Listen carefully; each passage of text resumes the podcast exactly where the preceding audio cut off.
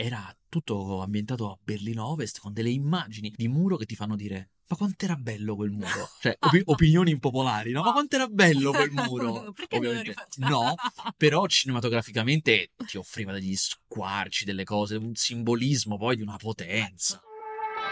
Quella dell'uomo di ferro di Andrei Vaida è forse una delle vittorie che più di tutte sono figlie del proprio tempo e che forse oggi non riceverebbero la Palma d'Oro. Consegnato in ritardo e annunciato nel programma Festival già iniziato, perché girato fino a pochi giorni prima, il film arriva con l'onda dell'urgenza, finendo per coinvolgere la giuria che lo preferisce a opere poi diventate dei colossi come I Cancelli del Cielo, proiettato però in una versione molto tagliata. Uno dei film più strani, audaci e simbolici di Zulaski come Possession, e il più nuovo di tutti, il primo lungometraggio per il cinema di Michael Mann, Strade Violente. In questa puntata aggiusteremo il palmarès di questa edizione e cercheremo di capire come mai fu presa quella decisione. Prima però dobbiamo tornare al 1981 e in particolare ad un evento accaduto a Roma, nello stesso giorno in cui a Cannes iniziava la 34esima edizione del festival, uno che avrebbe contribuito a influenzarne il clima. Qualcuno ha sparato al Papa. Nel giorno in cui il 34 Festival di Cannes inizia, sulla bocca di tutti non ci sono le opinioni sul film che l'ha aperto, Tre fratelli di Francesco Rosi, ma il fatto che l'estremista della destra turca Mehmet Ali Agca abbia sparato a Giovanni Paolo II, ferendolo gravemente.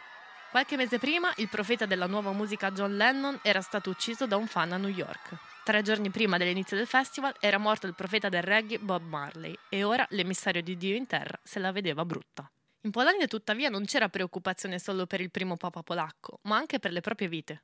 A febbraio un colpo di Stato aveva portato al potere il generale Jaruzelski, che subito aveva imposto una legge marziale per reprimere le proteste sindacali di Solidarność. Così, quando al festival arriva fuori tempo massimo il film polacco L'uomo di ferro di Andrzej Wajda, il delegato generale Gilles Jacob lo accetta in concorso. Non era mai capitato che un film fosse accolto e messo in competizione a festival già iniziato. Tuttavia, la sintonia tra l'uomo di ferro e quello che stava accadendo in Polonia era tale che nessuno protestò.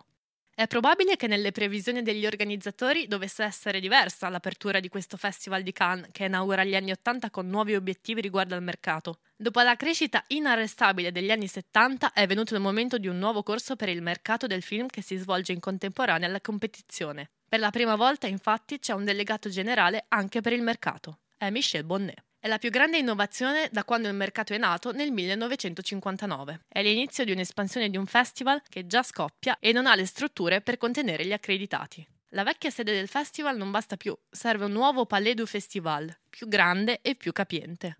Arriverà l'anno dopo. Sempre di più il festival sta diventando la casa del cinema americano e il cinema americano è sull'orlo di un mutamento.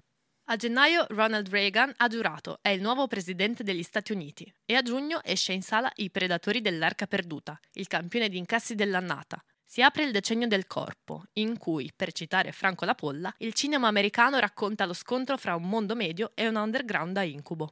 I grandi film degli anni Ottanta spesso avranno a che fare con una realtà che, se osservata troppo da vicino, diventa un incubo. A Cannes questo è già tutto vero. In concorso ci sono Excalibur e il suo fantasy materico e ben poco idealizzato e Strade violente, in cui Michael Mann mette a punto la sua estetica di notte e neon ed esplora con perversione il mondo degli scassinatori. Ma c'è anche Possession di Zulaski, che sembra aver tradotto tutto questo per il cinema europeo, avvicinandosi così tanto al corpo e alla realtà da deformarli sempre per citare la polla riguardo al cinema americano. I corpi cinematografici di Cannes nel 1981 sono sicuramente quelli di Jack Nicholson e Jessica Lange, insieme nella vita vera e insieme negli amplessi di Il postino suona sempre due volte di Bob Rafelson, presentato fuori concorso. Ma è anche il corpo doppio di Isabella Gianni, che non sarà premiata con la Palma d'Oro solo per Possession, ma anche per un ruolo di tipo opposto interpretato in un altro film in competizione, Quartet di James Ivory. La Palma d'Oro però alla fine la vincerà proprio quel film accettato in concorso a festival iniziato, L'Uomo di Ferro, premiato dal regista Jacques Deray. Io sono Bianca Ferrari e con Gabriele Niola vi raccontiamo le storie di 5 tra le palme d'oro più discutibili del Festival di Cannes, almeno secondo noi. Questo è Road to Cannes, un podcast di bedtaste.it. L'Uomo di Ferro è a suo modo un sequel, cioè arriva cinque anni dopo L'Uomo di Marmo. L'Uomo di Marmo è stato un film molto importante per Andrei Vaida, un film tra presente e passato, c'è un'indagine, bisogna scoprire qualcosa riguardo qualcuno e anche nell'Uomo di Ferro. Road è un podcast condotto da Bianca Ferrari e Gabriele Niola e prodotto da Gabriele Niola per BadTaste.it, disponibile per gli abbonati a BadTaste Plus. I brani Soen e Alphaville sono di Le Piccole Morti per Ghost Factory Records and Arts. Tutte le informazioni si trovano su plus.badtaste.it.